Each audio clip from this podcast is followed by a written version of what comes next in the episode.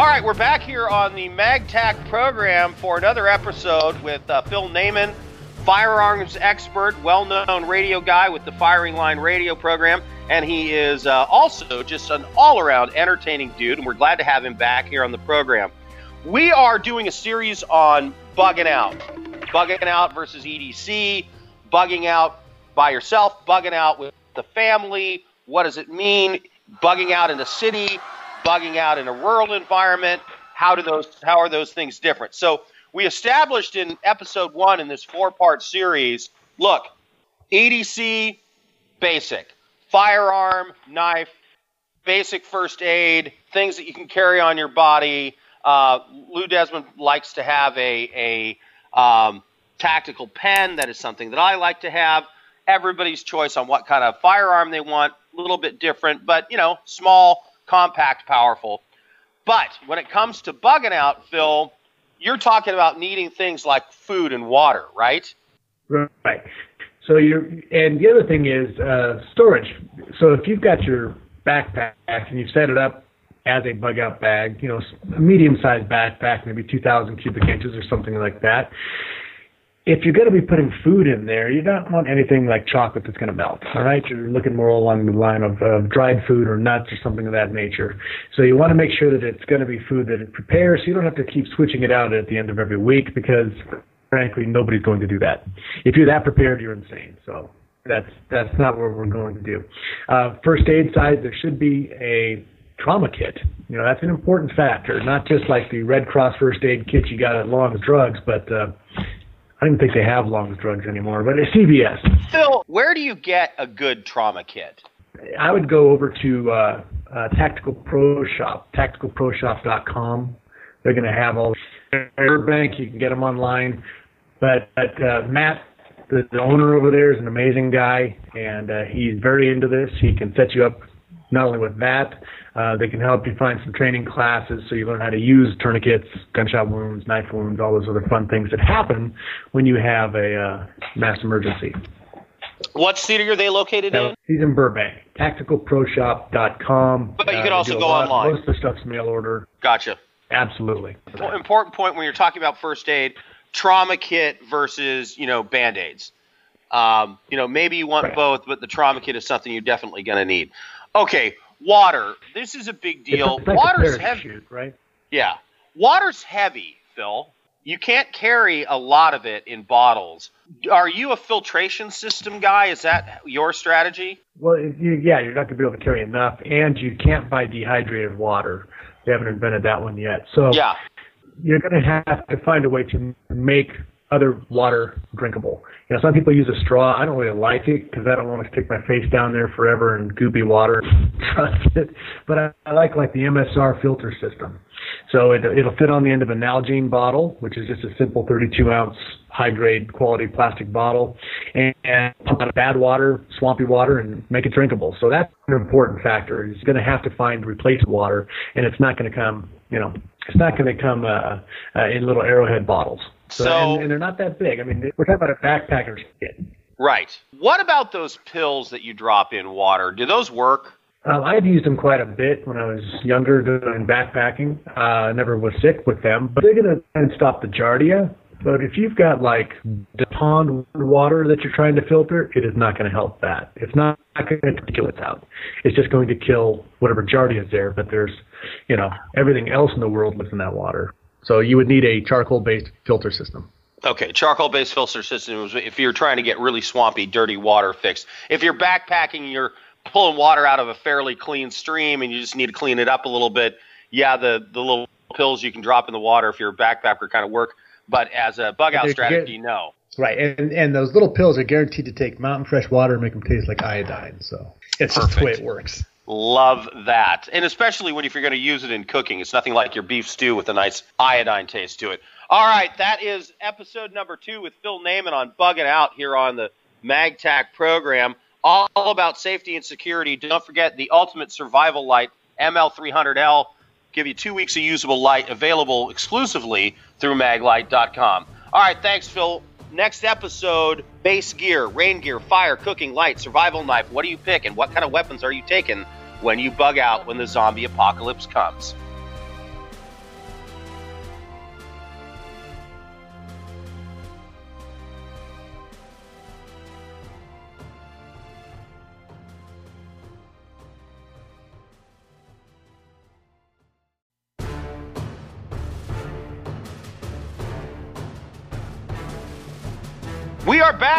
Another episode of MagTac, the program that is all about safety and security. Joining us for a third episode on bugging out, we have survival expert, marksman, hunter, all around smart guy Phil Naiman, who is also the host of the Firing Line radio program. Quick, Phil, give your show a plug. Hey, we do uh, Second Amendment hunting, uh, sports, Second Amendment talk uh, at firinglineradio.com is where the podcasts are at. We're aired here in Southern California live on Saturdays at 1 o'clock, AM 590. FiringLineRadio.com is all the podcasts. Have some fun, or find us on Facebook while we're still there at Firing Line Radio Show. Lots of giveaways, still, lots of fun. While we're still there, yeah, you know, Maglite has actually had problems when we've advertised some combo packs that include things like uh, Gerber knives or Gerber tools, and we get blocked by by uh, search engines. Just absolutely crazy. And it's not like we're advertising hand grenades and machine guns. It's just nuts. All right, so we have talked earlier on this program about EDC versus bug out, the the problems of finding useful water and how to filtrate it. You're a fan of the MSR filter system, not sort of the straw guy. I'm not either. I same with you. I, I think it's impractical. On the food side, dehydrated light nuts, not stuff that's going to melt or go bad because you're not going to be changing it out all the time unless you're nuts. And trauma kit more important than your basic first aid and band aid. So we're going to make sure we have one of those. Check tacticalproshop.com for that. Let's talk about base gear stuff that you just have to carry. I, I you know, read up on this, and here's what ev- appeared everywhere: fire, cooking, light, rain gear, cold gear, survival knife. All right, Phil, take it away. Wh- where do you want to start on those? Should we start with a Rambo knife? Okay. Yeah. So a lot of guys will say this. They they want a Rambo knife, you know, something that's like a 15 inch blade. It's got a chainsaw on the back side of it. Has a compass in the handle. For all intents and purposes, that's that's way overkill. Great for movies, not so so much for the weight penalty of carrying it around. Uh, you're going to need a quality, strong knife, and and if you're going for extended periods, you should have a fixed blade knife. Just because a fixed blade is a little tougher than what we carry in our everyday the uh, assisted things. You know, you're not going to have screws coming loose. It's a solid piece of metal.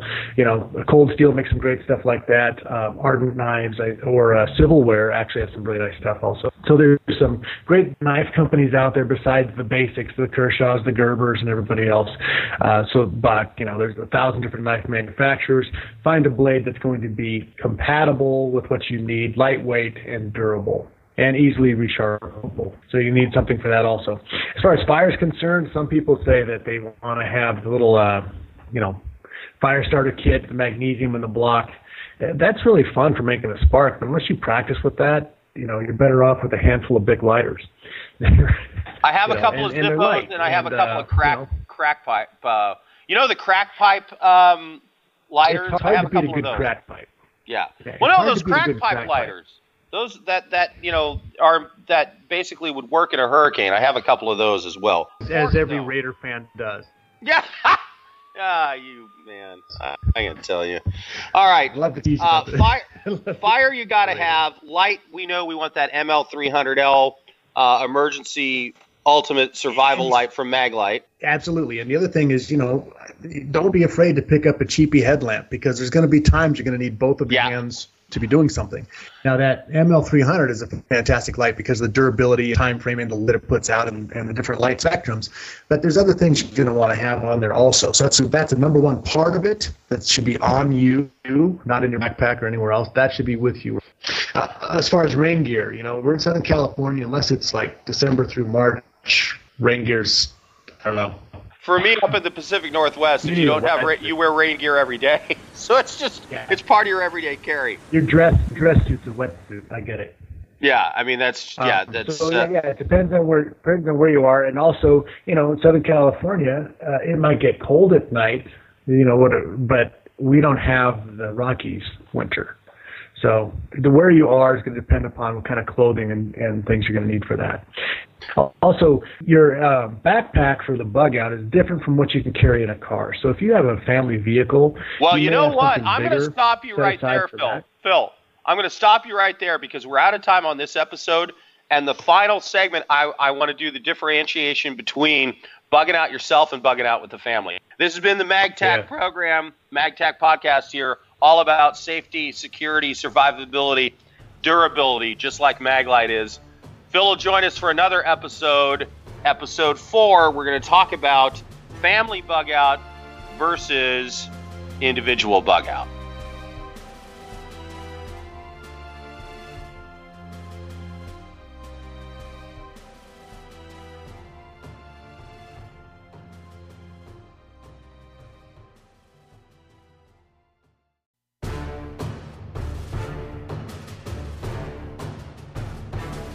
Well, we're back here for our final episode with Phil Naiman, marksman, hunter, explorer, adventurer, all around most interesting man every, that I know. Every episode we do, my title gets bigger. I don't know about this. And he is the host of the Firing Line radio program, which you can find online as a podcast or also on air in Southern California. So we've covered a lot of stuff. We've all about the difference between EDC and bug out, water, MSR filtration system we decided on, food, easily replaceable protein bars, you know, MREs, canned stuff is too heavy, nuts, things that aren't going to have to be changed out all the time. Clothing have some layers. First aid kit, have a trauma kit. Don't just carry some band aids. You can get that at tacticalproshop.com online. Also, you can go into their store in Burbank. And of course, you're going to need fire, cooking materials, a good source of light, a survival knife. That's your base gear, and firearms. All right, Phil, you're bugging out. What firearms are you taking? Well, I think you're going to need to stay with the basic calibers, like the 9 millimeter and 223. Those are going to be the two that everybody's going to have.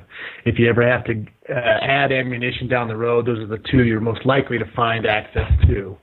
So I think one of the great um, carbines, if you want to go with a rifle are the same, you go with the Glock 9 millimeter, 19 or 17, and go with the 9 millimeter carbine. It's a takedown, fits in a backpack, and it will use the same magazines and ammunition as the Glock pistols. So, uh, you know, here you are. I would go with a hologram sight, you know, on the Vortex hologram sight that is not going to require batteries every couple of minutes. So that or a fixed or a fixed scope on it. So that's what you're going to need. Just something that's that'll break down, and you can use the same magazines and ammunition in your pistol system and your rifle system. Interesting. Again, the the rifle is a what's the name of that again? It's the Ruger 9mm carbine. It's just a simple takedown carbine. So it's it's really a nice one, and and it will take. It has an adapter to to switch over to Glock magazines, so your pistol can not only run on the same ammunition, but it can also run on the same magazine. We watch these guys in the uh, three gun competitions running those carbines. They're amazing. They can really send a lot of firepower on target quickly, faster than a pistol. Okay, bug out for family versus bug out for an individual. I got an 11 year old and a 13 year old, both of whom are not going to be able to carry very much. My wife is tougher than me, so she'll probably carry twice what I do. But we have a four wheel drive truck, vehicle, SUV. That would be the thing that we would be bugging out in. We live in a rural area, although we are very close to Interstate 5 at the same time suggestions, Phil. If you're going to outfit me, what am I doing? Well, I think for your particular situation, being rural, I think in your shed or your garage, you should just have three or four, um, you know, Home Depot car- cargo boxes that have all of your info in it, you know, and just label them one of four, two of four, or three of four. And whatever you're doing, that's where your major stuff's going to be kept, whether it's your tents, your sleeping bags, longer storage food source, your MREs, whatever you have, those are all in those different containers. So if you have to go, somebody just has to take up four boxes, throw it in the back of the truck, and hit the road, as opposed to saying, where did I leave my water filter? You know, right. where is this over here? You know, Lou, you know, where's my clean underwear? All that stuff's ready to go and and that would sit there. The other thing that's most important with a family is talk about it ahead of time. It's like, look, you know, Mount St. Helens gets sparky again. We're going to have a plan, and we're heading south, and here's how we're doing it, or heading north, or whatever it is. you know, Eric, this is your responsibility.